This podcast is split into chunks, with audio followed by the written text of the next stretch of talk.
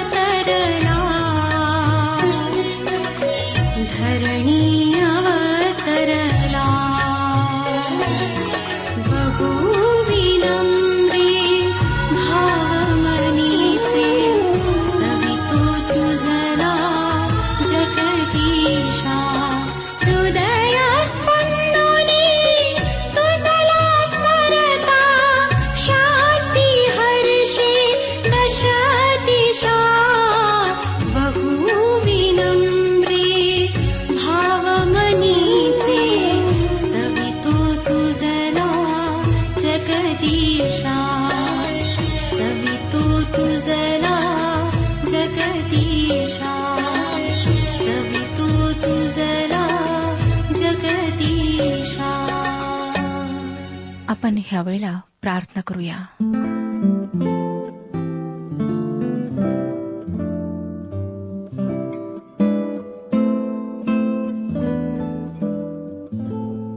हे आमच्या प्रेमळ जिवंत परमेश्वर पित्या आमच्यावर प्रेम करणाऱ्या आमच्यावर दृष्टी ठेवणाऱ्या परमेश्वर पित्या तुझ्या नावाची आम्ही स्तुती करीत आहोत. प्रभू आम्ही आज ज्या स्थितीत आहोत ती स्थिती तुला माहीत आहे. तुझ्यापासून काहीच लपलेलं नाही. आम्ही सर्व आधुनिक गोष्टींकडे आकर्षित होत आहोत. आम्ही विसरत आहोत प्रभू की तू आम्हाला या पृथ्वीवर तुझ्या गौरवाकरिता ठेवलेला आहे. तुझं कार्य आम्हाला करायचं आहे. आमच्या जीवनाच्याद्वारे तुझी स्तुती करायची आहे. आम्हाला खरोखर माहीत नाही की आम्ही कोणत्या दिशेने जात आहोत? तू आमची मदत कर प्रभू. आमच्यामध्ये तू कार्य कर. आमची आत्मिक उन्नती होऊ दे. आजचं वचन जेव्हा आम्ही अभ्यासणार आहोत पवित्र आत्म्याच्याद्वारे तू आम्हाला हे वचन शिकेव. हे वचन समजण्याकरिता आम्हाला बुद्धी पुरेव. जे आजारी आहेत बिछाण्यावर तळमळत आहेत त्यांना स्पर्श कर प्रभू. त्यांच्या वेदना तू कम कमी कर. आणि त्यांना कळू दे की त्यांना आरोग्य देणारा तू महान परमेश्वर आहेस. प्रत्येक लहान थोर व्यक्तीला मी तुझ्या पवित्र हातात देत आहे. आमच्या देशावर तू दया कर. आमच्या देशातील संघर्ष संकटे कठीण परिस्थिती तुला ठाऊक आहे. तूच आपल्या कृपेने आम्हा सर्वांची मदत कर. सर्व काही तुझ्या पवित्र हातात देत आहोत. आणि ही प्रार्थना तारणाऱ्या प्रभू यशू ख्रिस्ताच्या गोड आणि पवित्र नावात मागत आहोत म्हणून तो ऐक. आमेन. श्रोत्यानो देवावर प्रीती करणे म्हणजे त्याच्या आज्ञा पाळणे होय. आणि त्याच्या आज्ञा कठीण नाहीत. हे आम्हाला योहानाचे पहिले पत्र पाच वाध्याय आणि तिसरे वचन सांगते. विश्वासणाऱ्यांसाठी देवाच्या फक्त दहा आज्ञा नाहीत. आणि त्याच्या आज्ञा भारी नाहीत. आमचे कृपेने तारण होणे पापापासून सुटका होणे याचा अर्थ असा होत नाही की आम्ही आम्हाला हवे तसे स्वच्छंदी जीवन जगावे. आम्ही स्वच्छंदी होऊ शकत नाही. गलतीकरासपत्र पाचवा अध्याय. आणि तेरावं वचन आम्हाला सांगतं बंधुजन हो तुम्हाला स्वतंत्रेकरिता पाचारण झाले तरी त्या स्वतंत्रतेने देहवासनांना वाव मिळू देऊ नका तर प्रीतीने एकमेकांचे दास व्हा. स्वातंत्र्य म्हणजे स्वच्छंदीपणे वागण्याची परवानगी नाही. अर्थातच तारण व्हावे यासाठी आम्ही दहा आज्ञा पाळत नाही पण त्याचा अर्थ असाही नाही की आम्ही त्या मोडाव्यात. त्याचा अर्थ असा की परमेश्वराला आमच्याकडून परिपूर्णतेची अपेक्षा आहे आणि आम्ही त्या अपेक्षेप्रत पोहोचू शकत नाही. कारण कोणीही परिपूर्ण नाही. आम्हाला देवाकडे विश्वासाने यायला हवे आणि एकदा येशू ख्रिस्तावरच्या विश्वासाने आमचे तारण झाले की आम्ही नियमशास्त्राच्या वरच्या पातळीवर जगतो म्हणजे आम्हाला ख्रिस्तामध्ये पापाच्या सत्तेपासून स्वातंत्र्य मिळते व या नवीन ख्रिस्तातल्या स्वतंत्र जीवनामध्ये पवित्र आत्म्याचे फळ आमच्या वर्तनातून दर्शवायला हवे. आणि पवित्र आत्म्याचे फळ आहे प्रीती आनंद शांती सहनशीलता ममता चांगुलपणा विश्वासूपणा सौम्यता व इंद्रिय दमन या ख्रिस्तामधल्या नवीन जीवनात आम्हाला देवाच्या कृपेने मार्गदर्शन व शिस्त प्राप्त होते. आपण वाचले की हा धन्य किंवा सुखी पुरुष अहोरात्र परमेश्वराच्या शास्त्राचे मनन करतो. श्रोत्यानो हा मनन शब्द रवंथ करणे या शब्दासारखा आहे. गायी जशा रवंथ करतात ना तसे. तसे विश्वासणाऱ्यांनी देवाच्या वचनाचे रवंथ किंवा मनन करणे आवश्यक आहे. मला सांगण्यात आले आहे की गायीच्या पोटात अनेक कप्पे आहेत. ती सकाळी जाऊन रानात पोटभर गवत खाते आणि दुपारी झाडाच्या सावलीत बसून ते गवत पुन्हा वर आणून त्याचे हळुवारपणे रवंथ करते. ही क्रिया पुन्हा पुन्हा ती करते. अगदी हेच जेव्हा आम्ही परमेश्वराच्या वचनावर मनन करीतो तेव्हा आम्ही करायला हवे. श्रोत्यानो देवाचे वचन वाचून विसरणाऱ्या माणसाला एक उपमा देण्यात आली आहे. ती उपमा आरशात क्षणभर आपला चेहरा पाहून तो विसरून जाणाऱ्या माणसाची उपमा आहे. देवाचे वचन आम्ही वाचून विसरता कामा नये. तर त्यावर आम्ही मनन करायला हवे व त्याच्या साह्याने आमचे वर्तन आमचे जीवन अधिक सुंदर बनवायला हवे. कारण पवित्र वचन आरशाप्रमाणे आहे. त्यात आम्हाला आमचे स्वतःचे प्रतिबिंब दिसते व त्याच्याच मार्गदर्शनानुसार आम्ही आमच्या जीवनात सुधारणा घडवून आणू शकतो. आपण देवाच्या नियमशास्त्राचे रात्रंदिवस मनन करता देवाच्या वचनावर किती आपण विचार करता व त्यानुसार किती वागता यावर आपली आध्यात्मिक उन्नती अवलंबून आहे. देवाच्या वचनाचे मनन करणे आमच्या जीवनाचा एक अविभाज्य अंग बनायला हवा. हाच एका धन्य पुरुषाच्या जीवनाचा सराव आहे. स्तोत्राच्या पहिल्या अध्यायाच्या पहिल्या दोन वचनांमध्ये आपण सुखी माणसाचा सराव बघितला. आता तिसऱ्या वचनामध्ये आपण त्याचे सामर्थ्य पाहणार आहोत. या माणसाला सामर्थ्य कशातून प्राप्त होते हा आमच्यासमोर प्रश्न आहे.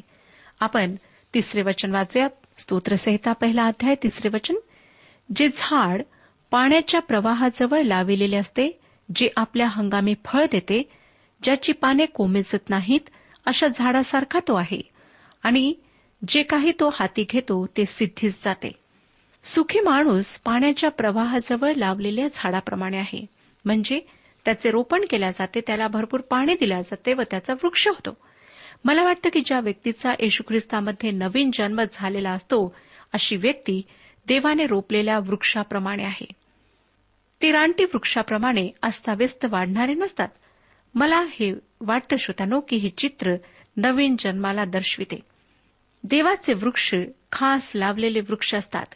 यशया संदेष्टाच्या पुस्तकातील एकसष्टावा अध्याय आणि तिसरे वचन आम्हाला सांगते. यशयाचे पुस्तक एकसष्टावा अध्याय आणि तिसरे वचन.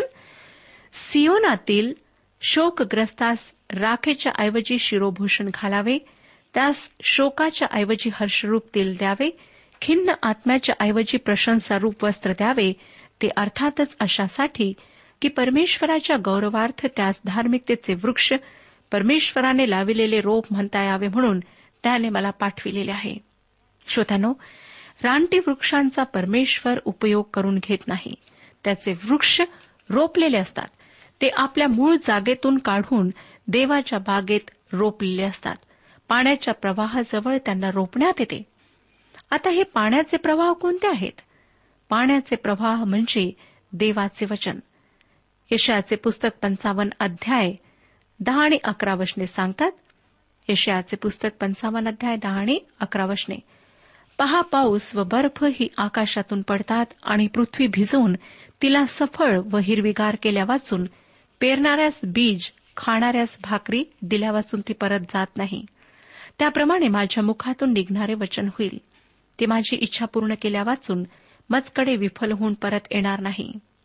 श्रोत्यानो देवाची इच्छा आहे की पावसाप्रमाणे वृष्टीप्रमाणे देवाच्या वचनाची वृष्टी व्हावी. रेडिओ एक फार चांगले माध्यम आहे जे देवाच्या वचनाला सगळीकडे पसरविते. आम्ही देवाचे वचन सर्वत्र पोहोचवायला पाहिजे. आणि खात्रीने ते काहीतरी उत्पन्न करेल. त्यामुळे देवाच्या रोपलेल्या वृक्षांना म्हणजे नवीन जन्म पावलेल्या लोकांना ते आत्मिक वृद्धीसाठी उपयुक्त ठरेल. देवाचे वचन म्हणजे शुद्ध जल तहान भागविण्यासाठी व शक्ती देण्यासाठी आहे. तसेच ते शुद्धीकरणासाठी देखील आहे. स्तोत्रसहिता एकशे चार अध्याय आणि सोळावं वचन सांगतं. स्तोत्रसहिता एकशे चार आणि सोळावे वचन परमेश्वराचे वृक्ष लबानोनावर त्याने लाविलेले गंधसरू हे रस भरीत असतात. स्तोत्रकर्ता असं म्हणत नाही की देवाचे वृक्ष रस असतात. तो म्हणतो ते रस भरीत असतात.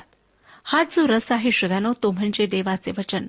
लबानोनावर लावलेले वृक्ष परमेश्वराच्या वचनाने भरलेले असतात. तुम्हाला आठवतच असेल की शोमरोनी स्त्री जेव्हा पाण्यासाठी त्या विहिरीवर आली तेव्हा तिला येशू ख्रिस्ताने सांगितले की तो जे पाणी तिला देईल ते पिणाऱ्या कोणालाही कधीही तहान लागणार नाही व ते पाणी त्याला सार्वकालिक जीवनासाठी उफळत्या पाण्याचा झरा होईल. होय श्रोतानो प्रभू येशू ख्रिस्त जिवंत पाण्याचा उगम आहे व तोच द्राक्ष वेलाप्रमाणे आहे. तो पाण्याच्या प्रवाहाप्रमाणे आहे. जेव्हा आम्ही त्याच्यामध्ये राहतो व त्याचे वचन आमच्यामध्ये राहते तेव्हा आम्ही देवासाठी रसभरीत फळ देणाऱ्या वृक्षाप्रमाणे बनतो. आमचे संपूर्ण जीवन येशू ख्रिस्ताची जिवंत साक्ष बनते. श्रोत्यानो देवाच्या वृक्षांनी आपल्या हंगामी फळ देणे म्हणजे देवाचे वचन इतरांपर्यंत पोहोचवणे त्या वचनाप्रमाणे वर्तन ठेवणे त्याला अनुसरून चालणे होय. इंग्रजीमध्ये अशी म्हण आहे की तुमच्या शब्दांपेक्षा तुमची कृती मोठ्याने बोलते. फक्त तुमच्या ओठांनी देवाचे वचन गाजवणे ख्रिस्ताची साक्ष देणे एवढेच पुरे नाही तर त्यानुसार जगणे ख्रिस्ताची एक जिवंत साक्ष बनणे म्हणजे फळ देणे आहे. असे म्हटल्या जाते की एका विश्वासणाऱ्या व्यक्तीचे महत्त्वाचे कार्य म्हणजे आत्मे जिंकणे होय. मी ह्याशी सहमत नाही. देवाचे वचन तसे सांगत नाही. करिंद करास दुसरे पत्र दुसरा अध्याय चौदा ते सोळा वचने सांगतात. करिंद करास दुसरे पत्र दुसरा अध्याय चौदा ते सोळा वचने.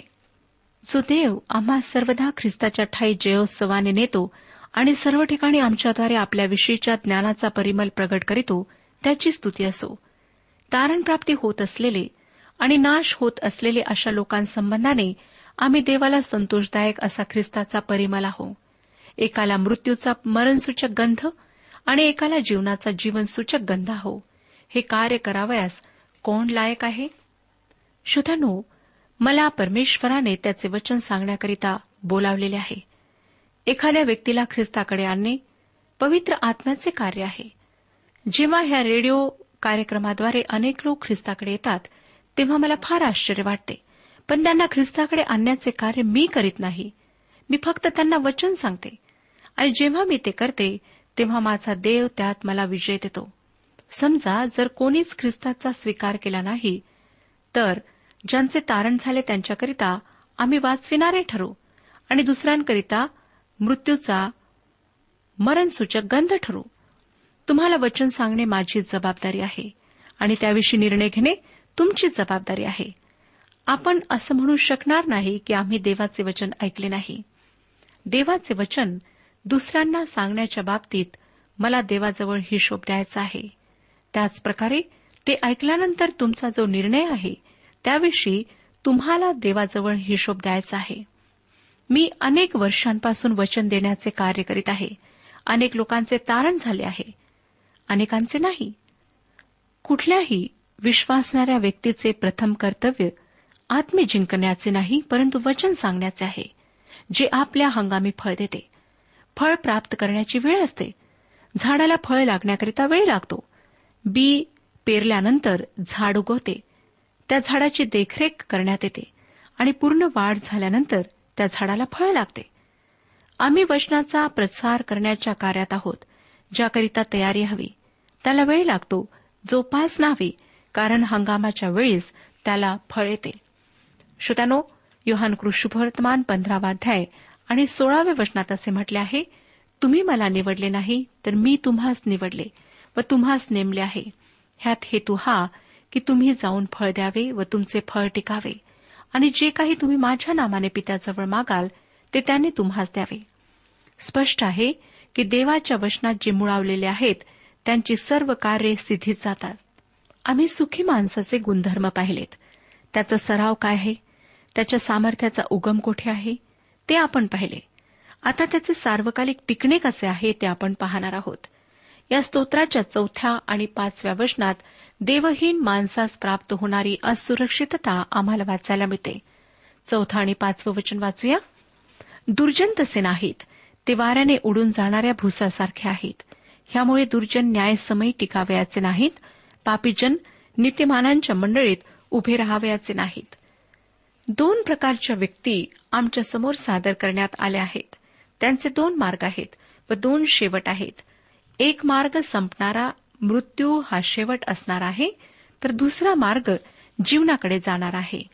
आणि देवाने हे योग्य व अयोग्य असे दोन मार्ग आमच्यासमोर ठेवले आहेत. आजचा माणूस योग्य अयोग्यतेविषयी गोंधळलेला आहे. परंतु काय योग्य आहे व काय अयोग्य आहे हे देवाला चांगले माहीत आहे. आणि तो कधीही चुकत नाही. आणि त्याचा शब्द काळाच्या तत्वज्ञानानुसार कधीच बदलत नाही. स्तोत्रसहिता पहिला अध्याय सहाव्या वचनात वाचतो कारण धार्मिकाचा आयुक्रम परमेश्वराला अवगत असतो पण दुर्जनाचा आयुक्रम नष्ट होतो. श्रोतानु नष्ट होणे म्हणजे हरवणे. हा शब्द दुर्जन नष्ट होणार आहेत हे आम्हाला दाखवतो. नीतीसूत्रे दहावा अध्याय आणि अठ्ठावीसाव्या वचनात म्हटले आहे धार्मिकांची आशा आनंदप्रत होईल पण दुर्जनांची अपेक्षा नष्ट होईल. तसेच प्रभू यशू ख्रिस्ताने आम्हाला मत्ते कृष्ण वर्तमान सातवा अध्याय तेरा आणि चौदा या वचनांमध्ये धोक्याचा इशारा देऊन म्हटले मत्ते सात अध्याय तेरा आणि चौदा वचने अरुंद दरवाजाने आज जा कारण नाशाकडे जाण्याचा दरवाजा रुंद व मार्ग पसरट आहे. आणि त्यातून आत जाणारे बहुत आहेत. जीवनाकडे जाण्याचा दरवाजा अरुंद व मार्ग संकुचित आहे. आणि ज्यास तो सापडतो ते थोडके आहेत. श्रोतानो जो रुंद व पसरट मार्ग आहे तो सुरुवातीला जरी रुंद व पसरट असला तरी नरसाळ्याप्रमाणे अरुंद होत जातो आणि त्याचा शेवट मृत्यूमध्ये होतो. परंतु जो अरुंद व संकुचित मार्ग आहे म्हणजे जो मार्ग प्रभू यशू ख्रिस्ताने आम्हाला दाखविलेला आहे तो छोटा व खडतर असला तरी तो आम्हाला सार्वकालिक जीवनाकडे नेतो. प्रभू यशू ख्रिस्त या जगात यासाठी आला की त्याच्या मृत्यूने व पुनरुत्थानामुळे आम्हा मानवाला पापमुक्ती व मृत्यूपासून सुटका मिळावी. मृत्यूपासून सुटका म्हणजे सार्वकालिक जीवन होय. आम्ही स्वतःच्या सामर्थ्याने कितीही प्रयत्न केलेत तरी आम्हाला आमच्या पापांपासून तारण व मृत्यूपासून सुटका मिळू शकत नाही. या दोन्ही गोष्टी केवळ येशू ख्रिस्ताच्या वधस्तंभावरच्या मरणावर व त्यानंतरच्या त्याच्या पुनरुत्थानावर विश्वास ठेवून मिळतात. काही लोक येशूकडे यायला त्याला स्वीकारायला घाबरतात कारण त्यांना वाटतं येशूकडे आल्यानंतर त्यांना संन्यासासारखे जीवन जगावे लागेल. अनेक गोष्टींचा त्याग करावा लागेल. ही गोष्ट चुकीची आहे खोटी आहे कारण येशूकडे आल्याने आम्हाला आमच्या पापांपासून तारण मिळते मृत्यूनंतरच्या जीवनाविषयी न फसवणारी आशा प्राप्त होते. एवढेच नव्हे तर परमेश्वराचा आवर्णनीय आनंद त्याची मानवी बुद्धी पलीकडची शांती मिळते आणि ख्रिस्तासाठी एक साहसपूर्ण चैतन्यमय जीवन जगायला मिळते. त्याच्यामुळे व त्याच्यासाठी आमच्यातल्या अयोग्य गोष्टी आपोआप गळून पडतात. जे हीन दर्जाचे आहे अशा गोष्टींविषयीचे आमचे आकर्षण आपोआप नष्ट होते. युहान कृषी वर्तमान दहावा अध्याय आणि दहाव्या वचनात येशू ख्रिस्ताने म्हटले मी आलो आहे तो त्यांना जीवन प्राप्ती व्हावी व ती विपुलपणे व्हावी म्हणून आलो आहे. होय श्रोत्यानो देवाने आम्हाला हे जीवन दिले आहे व ख्रिस्तामधले विपुल जीवन दिले आहे. पुढे चालून मृत्यूच्या पलीकडे असलेले सार्वकालिक जीवनही तो आम्हाला देणार आहे. यात काहीच शंका नाही. या पहिल्या स्तोत्रात सुखी व धन्य पुरुषाला फार सुंदर रीतीने चित्रित करण्यात आले आहे. माणूस अशा प्रकारे सर्वार्थाने सुखी आहे. परंतु श्रोत्यानो जगाचा मार्ग रुंद व पसरट आहे. मृत्यू त्याच्या शेवटाशी आहे. हा मार्ग देवाने ज्यांना नीतिमान ठरवलेले नाही त्यांचा मार्ग आहे. जे खऱ्या व जिवंत देवाचा अभ्यर करतात त्याच्या दिव्य प्रीतीला ठोकरतात त्यांचा मार्ग असाच आहे. पौलाने या लोकांविषयी व्याकुळ होऊन काय म्हटले ते पहा. फिल्पेकरास पत्र तिसरा अध्याय अठरा आणि एकोणीस वचनांमध्ये तो म्हणतो फिल्पेकरास पत्र तिसराध्याय अठरा आणि एकोणीस वचने. कारण मी तुम्हास बहुत वेळा सांगितले व आताही रडस सांगतो की पुष्कळ जण ख्रिस्ताच्या वधनस्तंभाच्या वैऱ्यांप्रमाणे चालणारे आहेत. नाश हा त्यांचा शेवट पोट हा त्यांचा देव आणि लाज हे त्यांचे गौरव आहे. त्यांचे चित्त पृथ्वीवरील गोष्टींवर असते.